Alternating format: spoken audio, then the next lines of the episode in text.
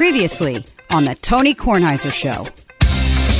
So if this was the Belmont, he could maybe run, but not not two weeks with the Preakness, right? Correct.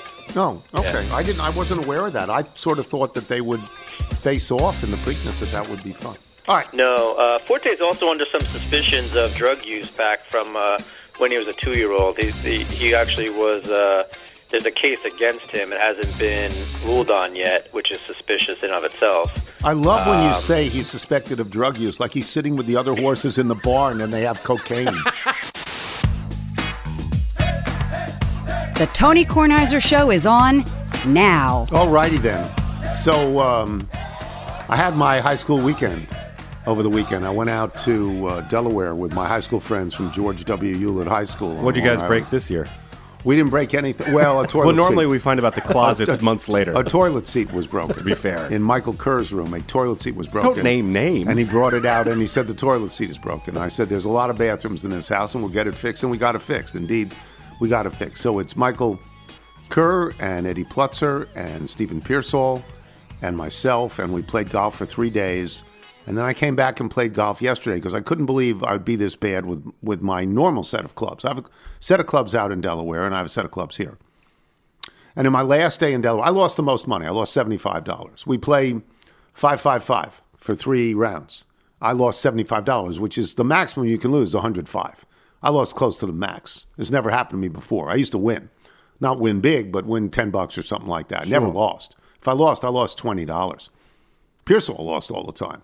So I kept $100 of Pearsall's, and I've had it for 10 years in my in my house, and it says "Property of Gooch." His nickname, hundred dollars. It was from 2012 or something like that, and I dipped into it to pay. I dipped into my legitimate winnings to pay my legitimate losings. Okay, I dipped into it. Um, on the last day, I shot 57 on the back.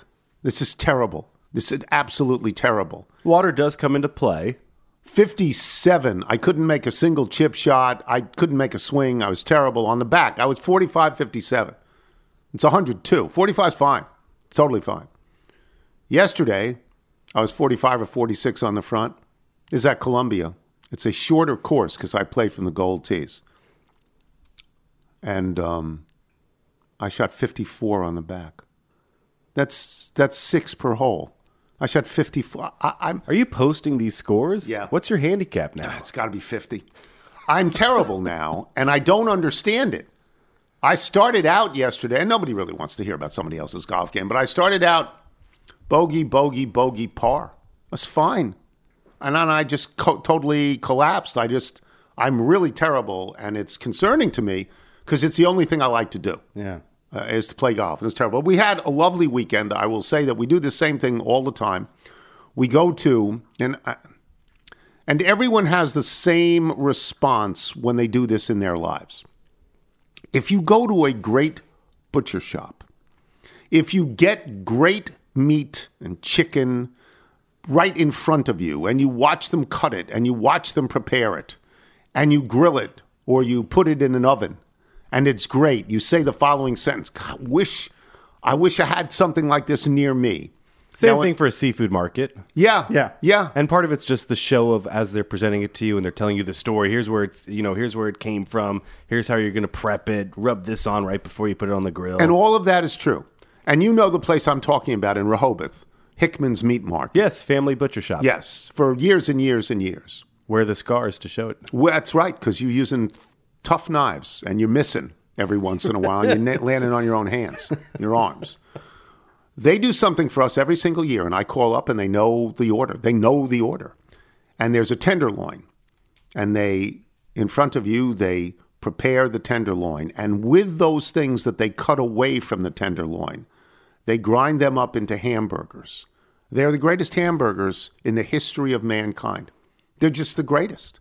They're fabulous. So we had, we sat, we chatted, and we played, and we had a wonderful time. And we're old, so we don't have the strength or the stamina to play as many holes as we used to. But we really had a wonderful, wonderful time. The first two days, the weather was great. The last day, there was a threat of rain, and it wasn't great, but we got 18 in, you know, without significant spotty rain. And it was just wonderful. Driving home was dreadful for me. As I'm driving home, I don't know. I started about two two thirty on Saturday, and everything was it was a terrible rainstorm. Like by the time, if you know this geography at all, by the time I hit Route 50 in Maryland uh, to get to the Bay Bridge, it was a, a total downpour all the way through crossing the Bay Bridge. Then it got a little bit better, but when I got to the Beltway, it was just, you're not moving. That's it. Everybody was out on the road. Um, everybody's out on the run tonight. There's no place left to hide. And so it took me a trip that most of the time takes right around three hours. Took about three forty-five, but you know it's okay. You know that was okay. I had a lovely weekend. I was really look forward to it. And then in August we'll do it up at Michael's house in in um, north of about sixty or seventy miles north of New York City. And, Be careful with the toilet. well, I think his toilets are probably better than toilets. You know, it could be a revenge situation. Yeah. Well, then, then I would be the aggressor at that point, and I would take a toilet and deliberately break it and burn it in front of everybody. A wrong is solo stove. unredressed. And then Michael came over yesterday with Liz and the boys. Um, because the boys are like nervous about the dog, but Chessie is was at the farm yesterday. Chessie's coming back today, for which I'm grateful because I love my dog. But Michael, I want you to explain what you did with the planter. Uh, so for this Tremendous. season, uh, we went online and we ordered two wooden planters, about four four feet long, probably a foot and a half, almost two feet deep in terms of the planting area. so? Probably, Okay. Probably a foot and a half. And the, these are elevated. I went for the uh, the higher end one that has Yes, a little paying for it. that has a little tray. Hey, Who's kidding who? okay, I ordered it. I did the research. Yeah, okay. And uh, it's amazing. When I got you your first one already three years ago, great. There were six week delays to get any of these types of planters. Uh, these came right. I had them delivered to uh, the front door here. Mom somehow carried both of them inside. Each is about 35 pounds. That's By carry, you mean she kicked them and pushed them. Yeah, them? probably. You know, I was noticing a couple of dings. And so our Mother's Day uh, was uneventful. And then I was like, Liz, I think I can knock these out in probably a half hour. She's laughing. So I, I'm like, I'll take all three kids. I buckle all three boys into the car seats. I get my little Black and Decker, uh, you know, screwdriver, uh, drill set. Yeah. Come over, open the box, take everything out, and start to realize there's a lot of pieces here. There's really a lot of pieces, and there's a lot of hardware to the pieces too. There's And a lot everything of is labeled. I would stuff. say, uh, there's labeled always- with with letters. There's yes, A, B, C, letters, D, E. uh, and that and that's going to correspond to where you are in the instructions, and it tells you of letter B of screw B, you're going to have you know eight eight of these available. To I you. could not even looking at it. I could.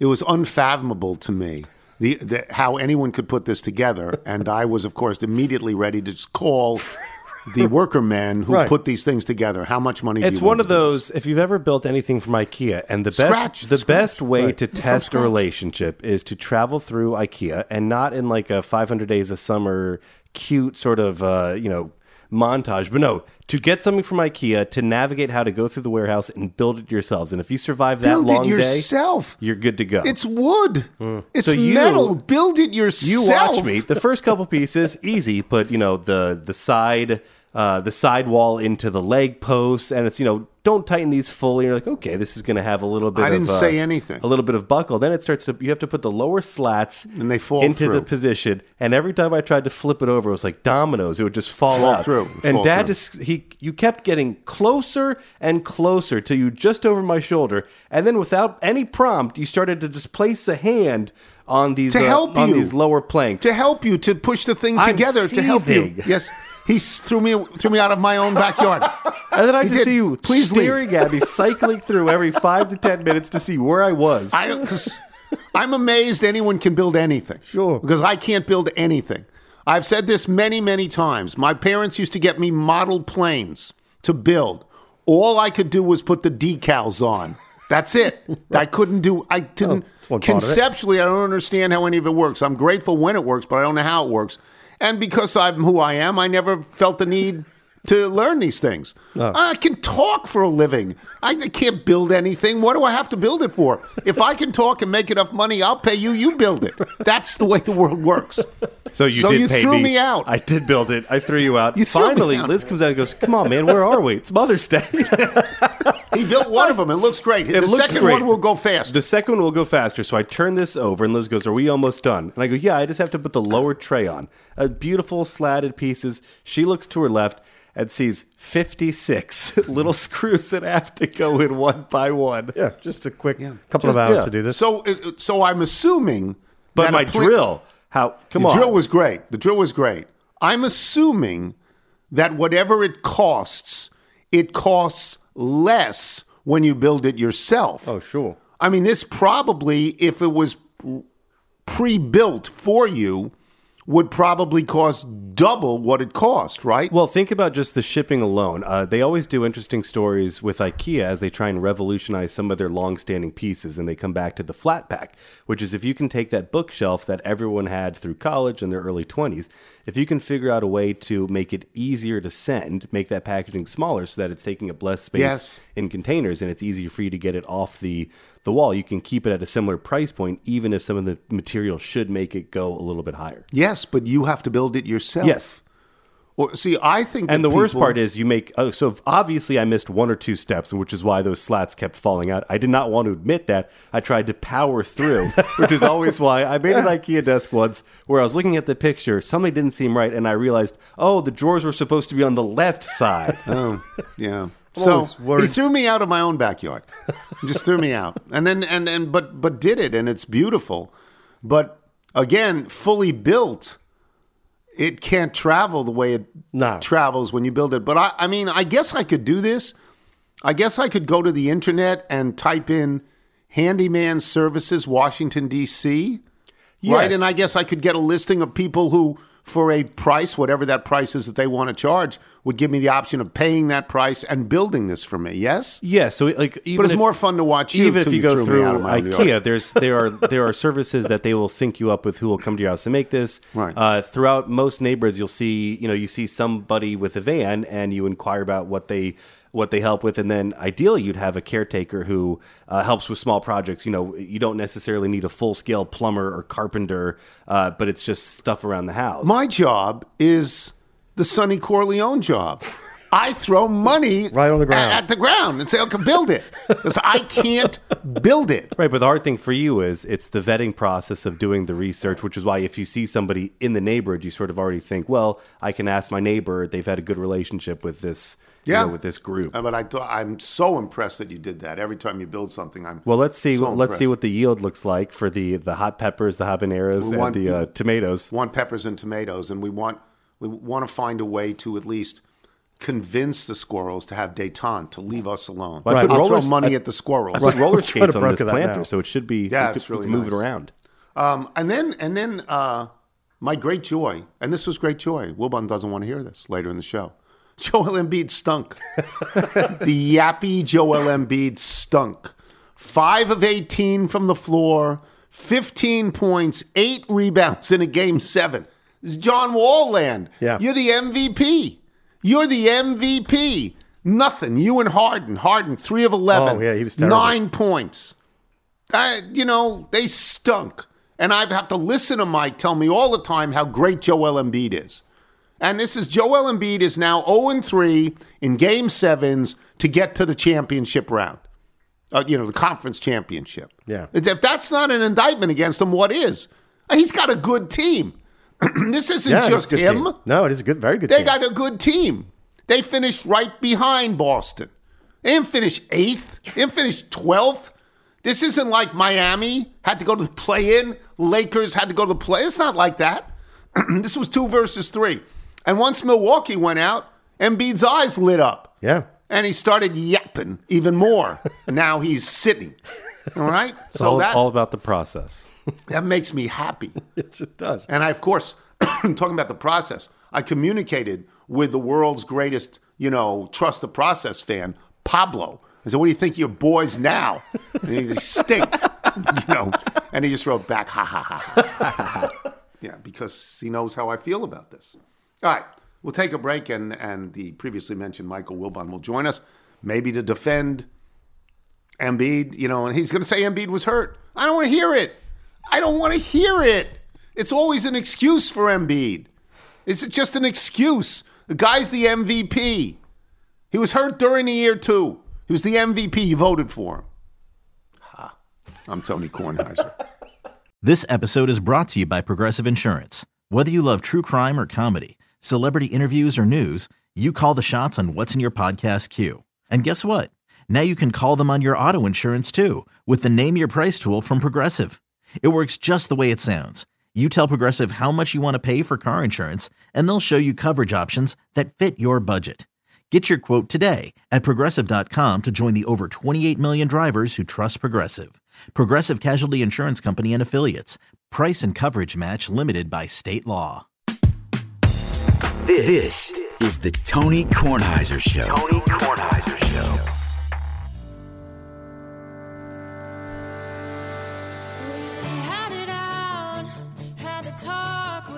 Caroline Muir, native Washingtonian singer songwriter based in Nashville.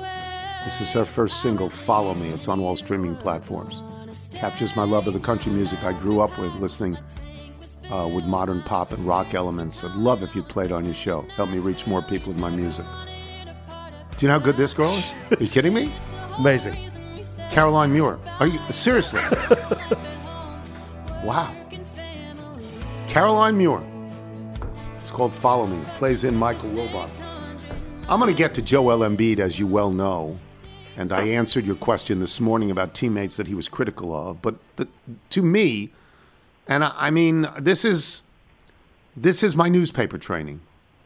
To me, the first story you have to talk about today is Ja Morant. Yeah. I, I mean, there's another gun video, which means that everything he said about taking responsibility, about going to counseling, about understanding his role, it's all nonsense now, is it not? Yeah. Yeah, Tony. I mean, I I don't. I certainly didn't believe a word of it when he was saying it. I just didn't.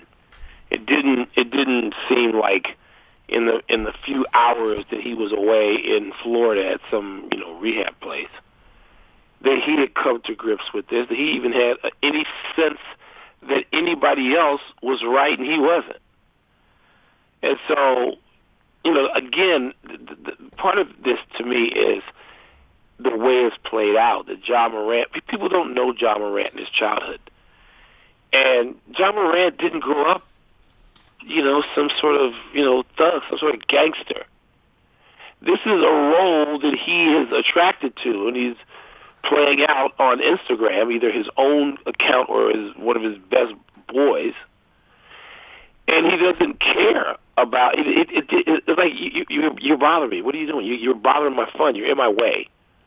Commish, yeah, nice, sure. Uh-huh. Yeah, I came to New York to talk to you. Can you not bother me again? He doesn't care. He doesn't even care about the hundreds of millions of dollars He's losing. Yes. he's losing. Yes. So I'm not going to say he's he's dumb because he's not. He's a fool. And this is where we are with him. And uh, you know, he has to. Be, I mean, the suspension to me would be indefinite. It's like you'll come back when I say you can come back, and that may not be even next season. I I fully agree with this. I wrote down Memphis has suspended him, but there's no sense of what they've suspended him from. To me, you you start you don't play at the start of the season. I know that's months away. Yeah. You don't play at the start of the season. And by the way, do you think and I'm asking you this, do you think Silver should step in? I mean, if you're a commissioner, you can't have somebody do this time and again. Well, they stepped in before because they suspended him for Right. total, Eight you know, games. Eight, yeah, and this has to again. This should be indefinite. This should not be tied to a number of games. This should be tied to you're not hearing me. Yes. Yes. You're not hearing me, dude. And so now you're going away. And we are going to prescribe uh, the process by which you at least look at your own life and the idiot things that you're doing. It was a stunner to me because I believed him. Yeah. I believed him when he came back. Not only did I believe him when he came back, I believed him when he said after the series that they lost, this is pretty Yeah. much on me Yeah, because I caused the distraction. That's not going to happen again. Really? It happened in two weeks. He doesn't care. Wow. And so I didn't believe him. And I look, I told you, Tony, including yesterday when we were doing the show, um, and this came up uh, for on Countdown. I talked about. I was talking to a person who has been involved in security and law enforcement for decades, um, both for a, a, a certain organization which has letters we all know, but then at the highest levels of basketball uh, and other sports. And he just he he said to me before we went on the air, he said until Ja Morant changes the entire group of people Yes. that he is with, this is this is I'm quoting now. This is going to be the norm. Well, Okay, so so so the person I was talking to not only wasn't surprised, the person I was talking to thought that the whole thing of going to Florida was fraudulent at the time. I, I told you that. I told I told you that there are people who know, knew about this and thought, what? Uh, so Ja Morant is, you know, Tony. There, there was concern about gang signals. There were concern about other people from the Memphis organization from days gone by having to come in and soothe some tension because Memphis ain't a place where you play around. Memphis ain't that place. If you're if if you're involved with some bad characters in Memphis and you think like you're the bad dude, that that it can be taught to you very quickly that you're not. He's a great, great player, and it's a story that everybody liked because he didn't go to a big school and he came in and he lit it up, and and his actions, which were detailed in the Washington Post, which is why I felt this way. Nobody else seemed to care about this stuff, but those reporters were right. Yeah. They're right. Yeah, well, nobody. I don't. know. I, I mean, nobody was doubting them. Uh, the reporting was on the money. Was as thorough as you get. Yes. Uh, but he, he, he, he's, I can't just say he's not paying attention because I don't think that part is true. He doesn't can't give a damn Yeah. about the reporting or what people think or what they said. Or when you do it again, okay, it wasn't his account this time. So, so what? Ah, bad. All right, I'm moving on. I'm getting to Embiid, and I'm getting a Harden, and I'm getting a Doc. Embiid, 5 of 18, 15 points in a game seven, eight rebounds. He's the MVP of the league. Harden, 3 of 11 in a game seven. Not his first rodeo in a game seven to be a dog. Nine points, former MVP of the league. Glenn Doc Rivers, your friend, a wonderful person right. uh, championship coach in Boston, now 0 and 10 in the last 10 games to advance to the conference finals. Yeah. Yeah. Yeah. I mean, Tony, it's um, it's a failure. I mean, Philadelphia, the process and everything they've done since uh, Embiid, Harden, all of it has just been a failure. In a place where failure is met with ooh, um, the opposite of approval in a way that you know costs you your job, costs you your standing. Uh, Embiid uh, it's not about what anybody individually thinks. Embiid was just voted, and, and by a pretty, you know, decent margin. Yes, it was. Who the competition Yes, was. it was. Kumpo and and Joker, the league's MVP. Yeah, I- you know, I'm I'm one of many who thought he had earned that. It wasn't given it to him; he earned it. But you know, but what now? Like, where do you go? Like, I can't imagine hard. You can't. You can't even harden any money. You can't. Can't do it. No. Now I know he's got thirty-seven million he can opt into, and so you could get stuck, but you could move him. But he, uh, you know, Harden was so bad again, and I, I've seen Harden be bad. And, you know, you know, I've covered this entire generation of bat, playoff basketball. I've been sitting courtside when Harden had been just as stinky in other places when he was the MVP. And Tony, not everybody wins. we can sit here with our list of great players and coaches who never won. Never. I mean, I'm glad Doc has the championship he has. I mean, Jerry Sloan never had one. People think Jerry Sloan was a great coach. Never 33-10 in the third quarter. They they were yeah. Look, Whoa. no need to talking about the game. The game is it, it's irrelevant at this point. The, the the the the discussion about the Sixers starts with what do you do? What do you do now? Who who is this going to cost? And and how quickly? And where do they go from here? All of that is is at play. Um, I I thought Boston would win game. Look, I I picked at the beginning of the year. I picked Philadelphia to go to the conference final. So when they went to Game Six at home, I thought, wow, I could you know, I could look pretty good on this one because everybody had Milwaukee, Boston. I had Philly, and you know they just they couldn't hold the lead. They played well. They played. Look, they got in front of they got in front of the Celtics in Boston, and then of course Jayson Tatum had just the game of his life. And you know, Tony, the Celtics seem to me to be sort of flawed. Their coach, their coach, doesn't want to play a defensive lineup that won, got to a championship round for the previous coach, his boss then. And it's great, the Marcus Smart quote. Are you familiar with the Marcus Smart quote? I am not. So Smart, who you know is one of the I don't know five best and most important people to talk to in the league after a game. Marcus Smart said, "Yeah, we should have started this lineup a long time ago." And I love Coach. He's getting ripped as well. He should be. it's like, and as Frank and I talked about this the other day, it's like, yes, yes, he should be, because this lineup's been available to play all you know all playoffs. He hasn't done it because he don't want to, because he doesn't believe in what was being done before. And the players on the Celtics roster have gone to him and said, "Hey, listen, we got this guy Rob Williams. Perhaps you've seen him. He's a He's in our tough guy. locker room? He's a tough Oh, yeah. kid. Yeah, He's Yeah, tough put him on the court with Al Horford and play the two of them, and not everything is about small ball, and let's go. And so he finally down three two, facing elimination, uh, and what surely would have been his own firing, put that lineup on the floor. So it's it's a it's it's you know it's, a, it's been a series of plenty of storylines. The first one, as you as you said, is you know it's it's a mix, a cocktail of Embiid, Harden, and Doc.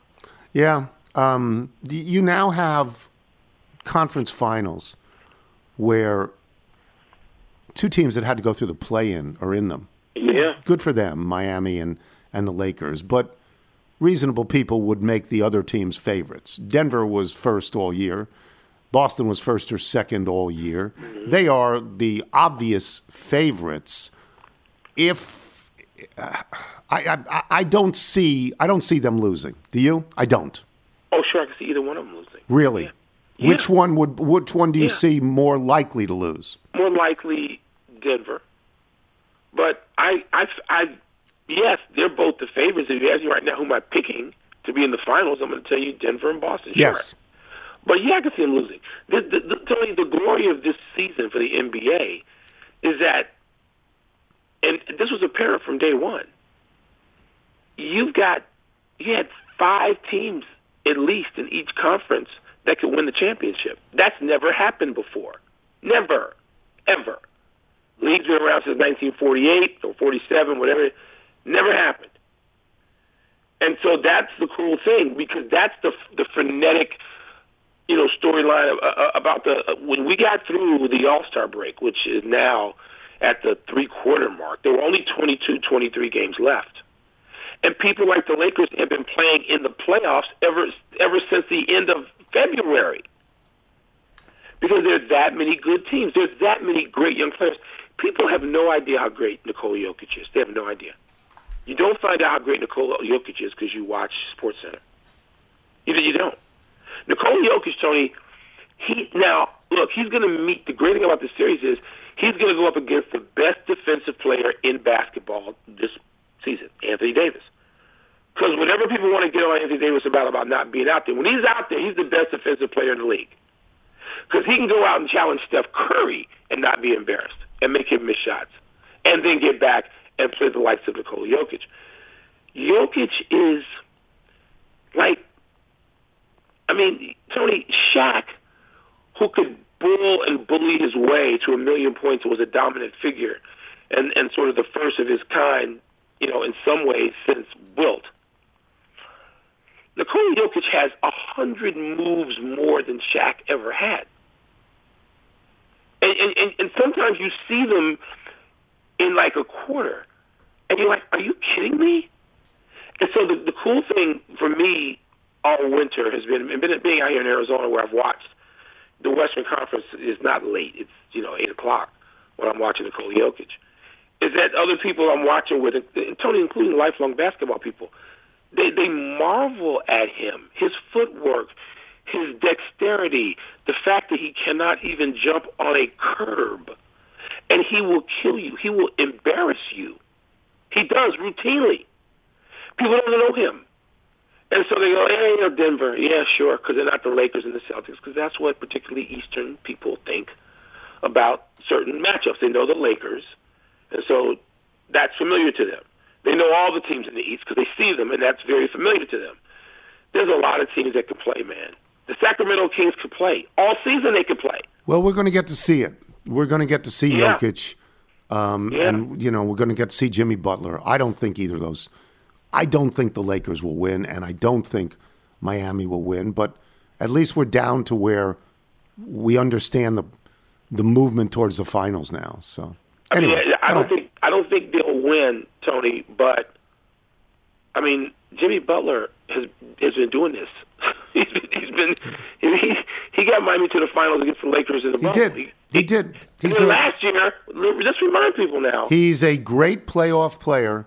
yeah, on a team that I think is sort of crippled. I mean, they're missing two very yeah, but important yeah. people, Look, and Boston is healthy. Oladipo. He's local. Yeah, He- Boston's what he's healthy. done with his life, Victor Oladipo is just an exemplary person. He's a good singer too. But Tony, yes, he is, by the way. Yes. He's a good singer. But Tony, they're not.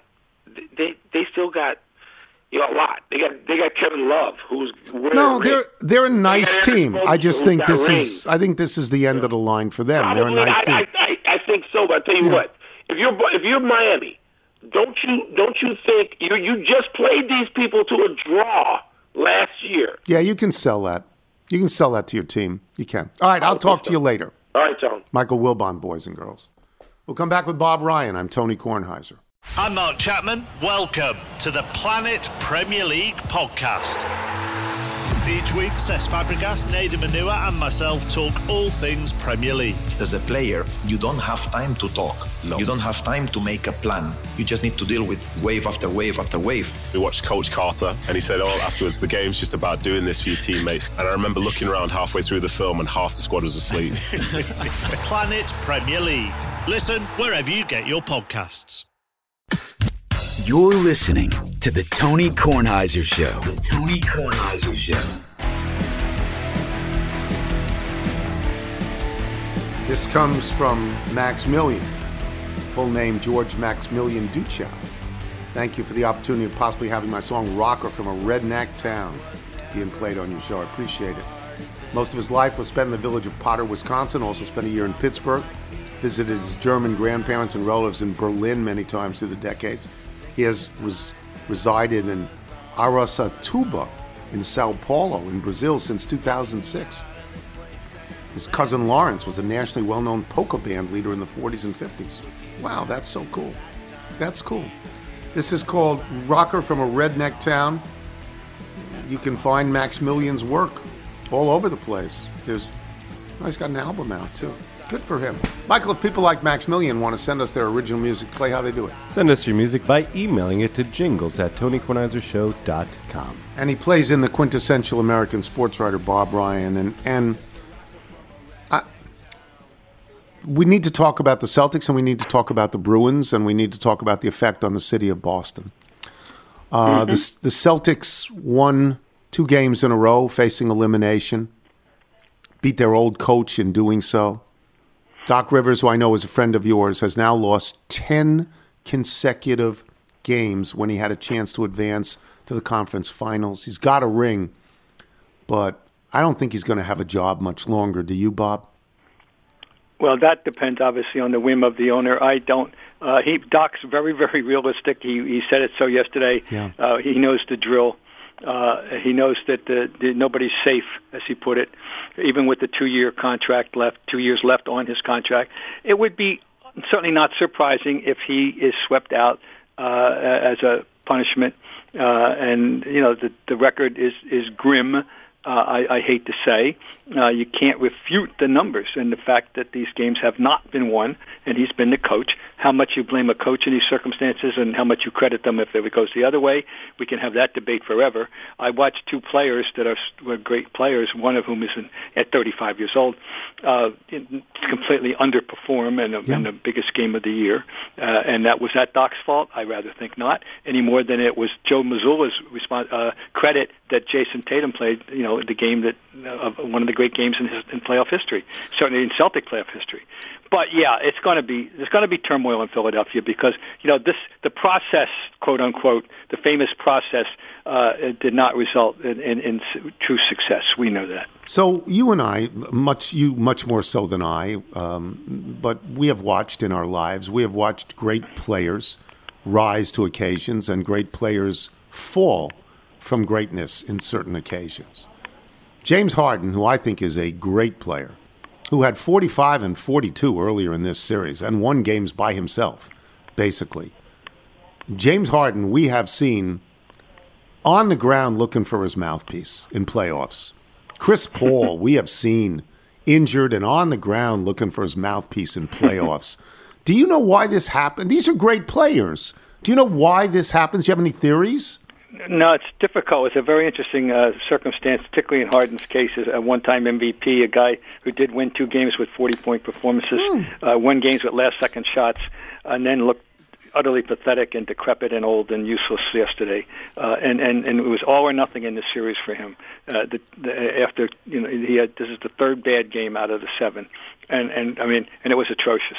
Uh, I uh, don't have an answer. The Chris Paul thing, uh, one thing is that uh, too much burden is placed on a guy six feet tall. There's only so much he can do. And and it was the same thing with Isaiah Thomas. Uh, he had his great moments. Uh, uh, it took a while to figure out how to make use of his talent. Really, it did. Uh, Paul, what, 18 years now in the league he is what he is. Uh, he's, a, he's a very talented Hall, uh, going to the Hall of Fame, uh, six foot point guard, and there's only so much he can accomplish. And I don't think you put, you know, that, that he didn't win a championship. He was never the best, you know, I guess to say the best player on a team that, that could win a championship. Though you know he's going to go to the Hall of Fame with his lengthy career accomplishment. But answer your question, I, I, rising and no, I don't. Obviously, we you don't have an answer. Uh, you don't have an answer why Tatum, uh, you know, after these three atrocious starts that he had in the games, uh, you know, pulled himself together yesterday and had that magnificent game right from the start. I'll go to Embiid. It was never my choice for MVP, regular season award. I would have given it to Antetokounmpo over mm-hmm. Embiid. I think Embiid is yappy. I'm tired of him putting his hands up and asking the crowd of Philadelphia to applaud him all the time, and then never, ever, ever gets to a conference final. This is a you know I this is no get eight rebounds and five of eighteen shooting in a game seven. What are we talking about here, right?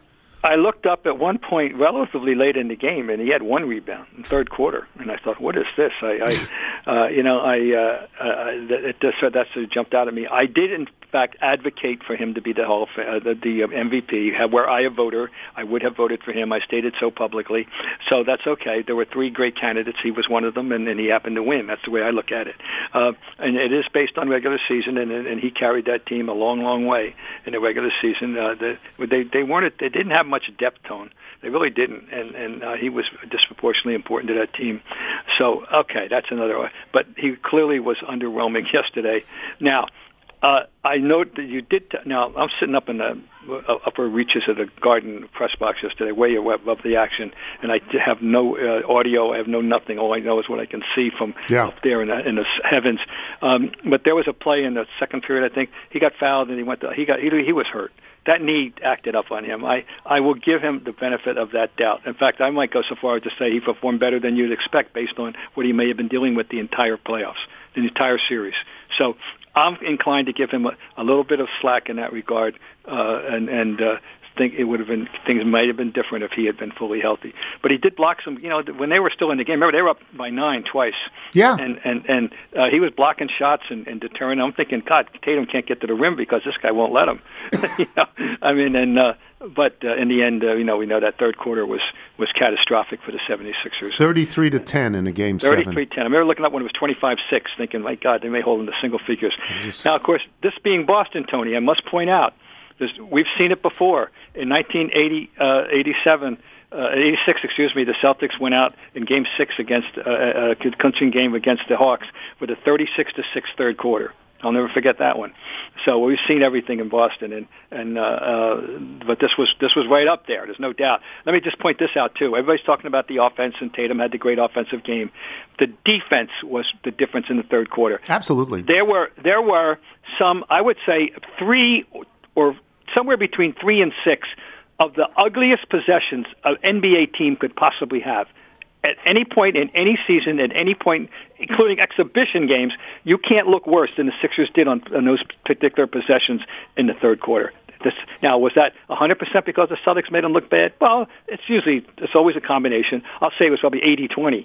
Celtics absolutely devastated them in the third quarter on defense and then happened to make some shots to, to make it, you know, to full, fulfill it. The Cel- Celtics will wrap up the Celtics after this. The Celtics now walk in to play Miami. Miami is a very good team, but they're also a team that had to go through the play-in in order to get into the playoffs, uh, just like the Lakers did on the other side. The Celtics will be the clear favorites here, but the Celtics are also a team that, my God, they don't put. They just put together two good games in a row, but they haven't done that all all playoff season. They haven't. So No, they haven't, and I keep saying it. I don't trust them, and I still don't Right. trust them until they do it. And I mean it. They got to win the whole thing with this talent because they do. I'll repeat this. I told you last time. I'll tell everybody. They do not need any infusion of talent. They have sufficient ba- basketball talent to win a championship. They simply need to play right. And, and, and, and they are capable of doing it, and uh, uh, that's that that's simply that. And and uh, so we'll see. I, I respect Miami. Everybody respects Spoelstra. Everybody is- uh, respects uh, Jimmy Butler when the playoffs start. Bam Adebayo has tradi- done very very well against the Celtics over the years. The one big thing they don't have Tyler Herro, yeah, and uh, you know that that's a big loss. And and uh, so I give them credit for going as far as they have. They do have a guy that could be a pseudo hero, and that's Duncan Robinson, who was was swept out of their rotation during the season, but has to start playing again now, and he's capable of getting hot.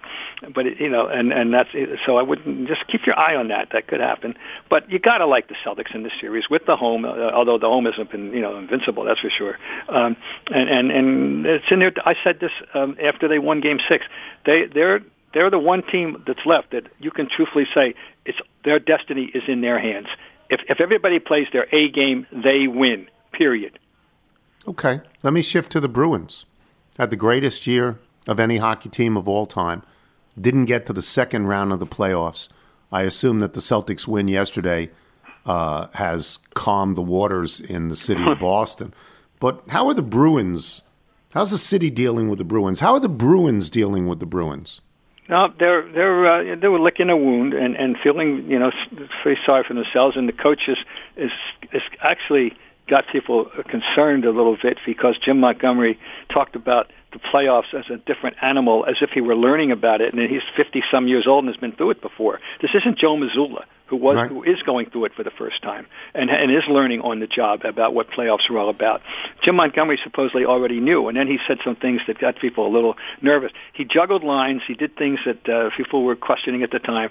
Now they entered the series playoffs with their first two centers injured and did not have them in the beginning, and of course that being Patrice Bergeron and, and Dave Krejci, uh, and um, that they we'll never know to what extent uh, they were playing impaired. You know how how how recovered did they really become, and when they did start playing, we'll never know.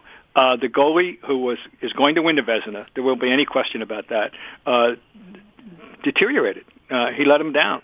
There's no doubt. Uh, his homework was not the same. And you know, and if there's one, if there's one thing that we can always say that that never changes in, in American sport is that when pl- playoffs come, the most uh, the most important position in American sport is goalie. Yeah. In, in North American sport, and European sport, is goalie. and and and when your goalie didn't play the way he had played all year, it hurt them. So they and they lost. They, you know, they lost to the Pan, and now the Panthers have knocked off two original six teams. Yeah. And and suddenly they're a hot team. And hockey, there's lots of history of, of teams just like the Panthers going a long way. So it leads to this question. You've asked yourself this. You've been asked this a million times. Why is the Stanley Cup so hard to win? It's harder than the Um, others. It's harder. You know, I, I that that's a great question. Uh, you know, you got to win next series uh, course, in the old days, you, you know, you know, in, in the six-team league, you only had to win two series. But anyway, um, it's I, I, I maybe there's a, a essential parity in the league more than we realize. May I I don't know. To I'm not enough of a hockey maven to know uh, to be able to articulate what what technical differences there are in the playoffs that may uh, favor some teams who are, who are you know in that shorter period of time than over the long haul uh, because we know I can talk about baseball in those terms I can talk about basketball in those terms. Uh, I don't think it applies to football frankly but I do think it applies something applies to hockey that doesn't apply in the other series the other sports. I completely agree with that. If you look, if you look at the history of teams winning championships in baseball and basketball, the best team wins often, often, and we don't necessarily see that in hockey, right? We don't. Yeah, no, not not not in the same way. And so uh, I don't know. It's interesting, but it makes it you know, and it is compelling. And of course, I I will always say that uh, as much as I'm a lifelong baseball and basketball guy, uh, there is the greatest tension in, in in sport that we have is hockey overtime in the playoffs. Stanley Cup hockey overtime is is is the is the absolutely is the tension of all mother Yeah. mother of all tensions. Uh, there's nothing quite equates to it because it can change in an instant. And, and one quick turnover, bang, it's over. Uh, it's it's really it's really tense stuff, and it's it's very exciting. Great to watch too. Thank you, Bobby. Okay, Tony, anytime. Bob Ryan, boys and girls. It's fabulous. We'll take a break. We come back with email and jingle. I'm Tony Kornheiser. Check out our new NBA show, Beyond the Arc, part of the CBS Sports Podcast Network, where you can find me, John Gonzalez, NBA insider Bill Ryder, and Ashley Nicole Moss five days a week talking all things NBA. Whether you're looking for insightful discussions, upbeat commentary, breaking news, interviews, or coverage of all the biggest stories in the NBA, our new show is the place to be five days a week. Download and follow Beyond the Arc on Apple Podcasts, Spotify, and wherever you get your favorite podcasts. You're listening. You're listening to the Tony Kornheiser Show. Here comes Tony. Here comes Tony. Here comes Tony's mailbag. Got your emails, faxes, and your notes. Here comes Tony. Here comes Tony. Here comes Mr. Tony's mailbag. Gonna read some for all of you.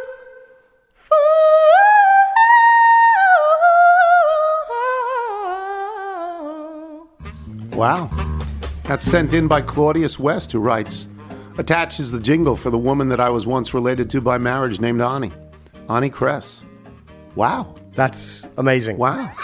really That's a wow. spectacular. Wow. Thank you, Claudius. A lot of indigo girls in the in her phrasing. Thank Yeah. you, Ani. Yeah. Wow. Wow. You want to do the Bethesda Bagel ad? Yes, we got the bagel sandwiches today. Very excited about that. Bethesda Very Bagels, we love them. You will as well. Just go to BethesdaBagels.com for the location in the DC area nearest you. Then pop on in, and you will be thrilled. Before we get to the mailbag and honor of the Hewlett High School weekend over the weekend, let me just say turn around. Every now and then I get a little bit lonely and you're never coming round. Turn around. Every now and then I get a little bit tired of listening to the sound of my tears. Turn around. Every now and then I get a little bit nervous that the best of all the years have gone by. Turn around. Every now and then I get a little bit terrified and then I see the look in your eyes. Turn around, bright eyes. That's Jimmy Steinman's great writing. Hmm. Hewlett High School. Thanks Who- to our. who's what? in charge of the jukebox? Oh, great When question. are- We didn't have any music. We're so old. We didn't. We just talked.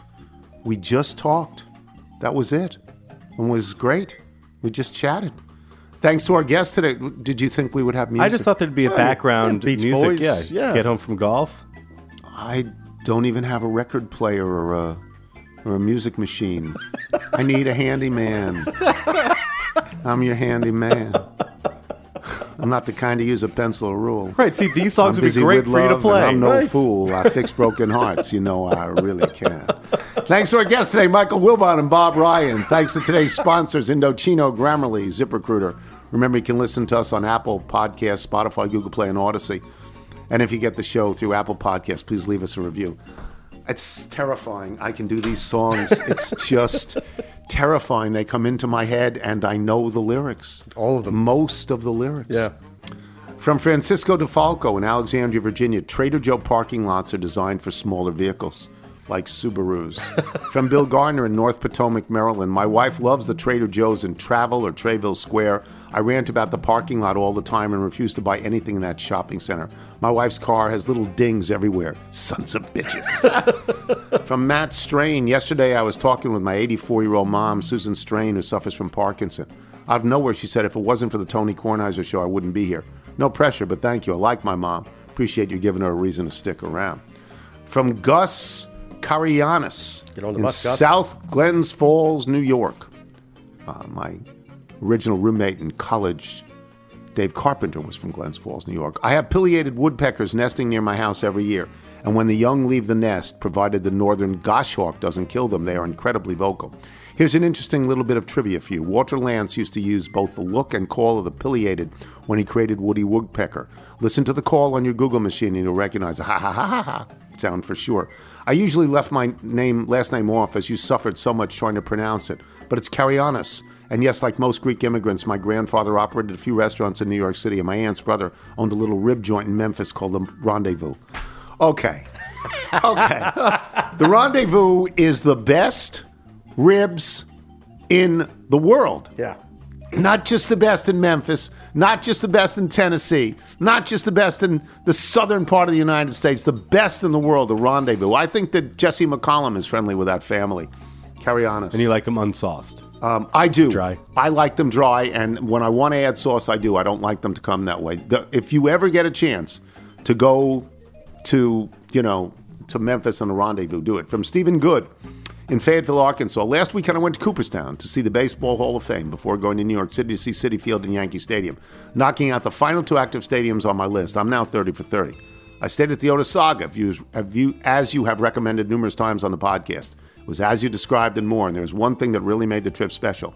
It was not completing the stadium checklist or going to the Hall of Fame. It was not the beauty of the lake, the great beer, or the good food. No, the trip was truly made when I opened up the armoire and found not one, but two fluffy white bathrobes.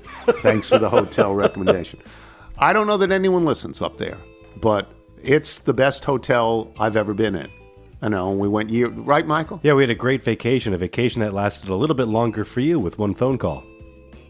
Oh yeah, and that's a long time ago, and that's for another discussion. but that was almost the end of Tony.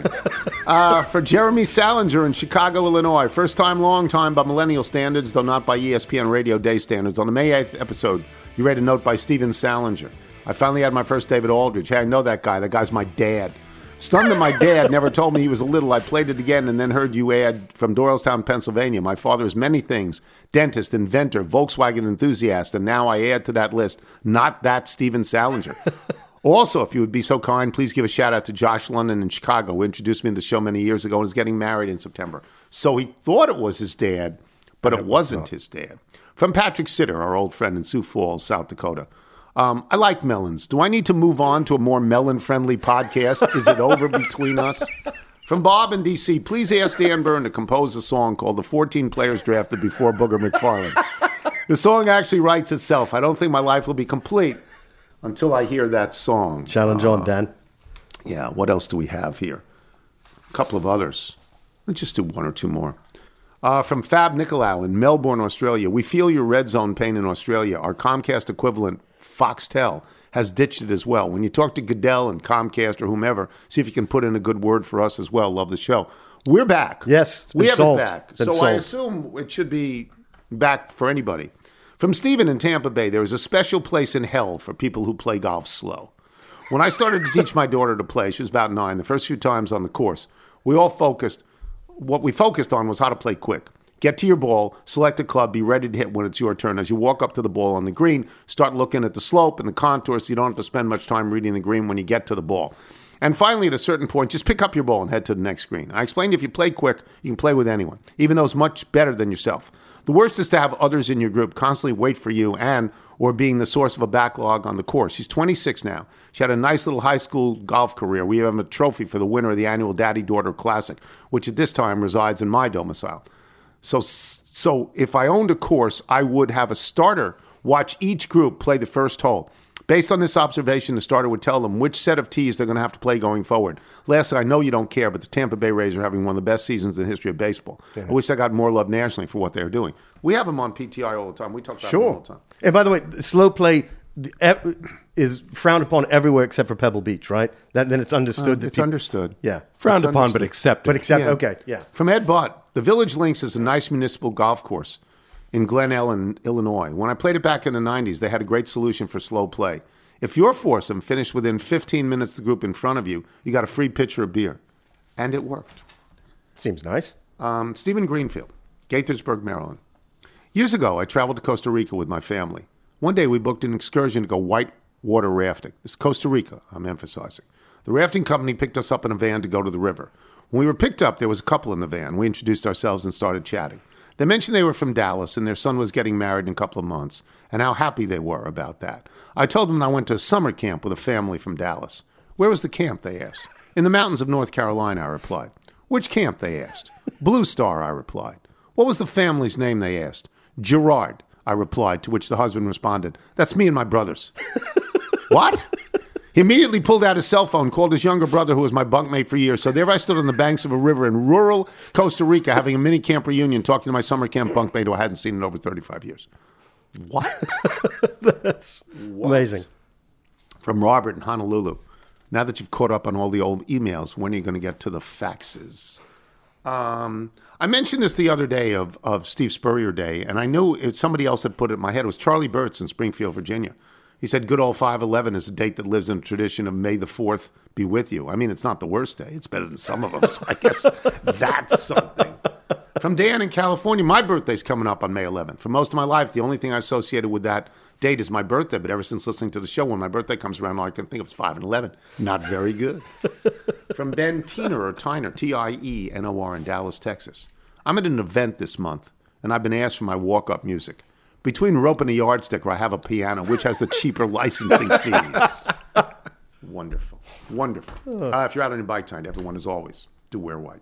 But I still need a bit of milk, full fat, which I've warmed in the microwave.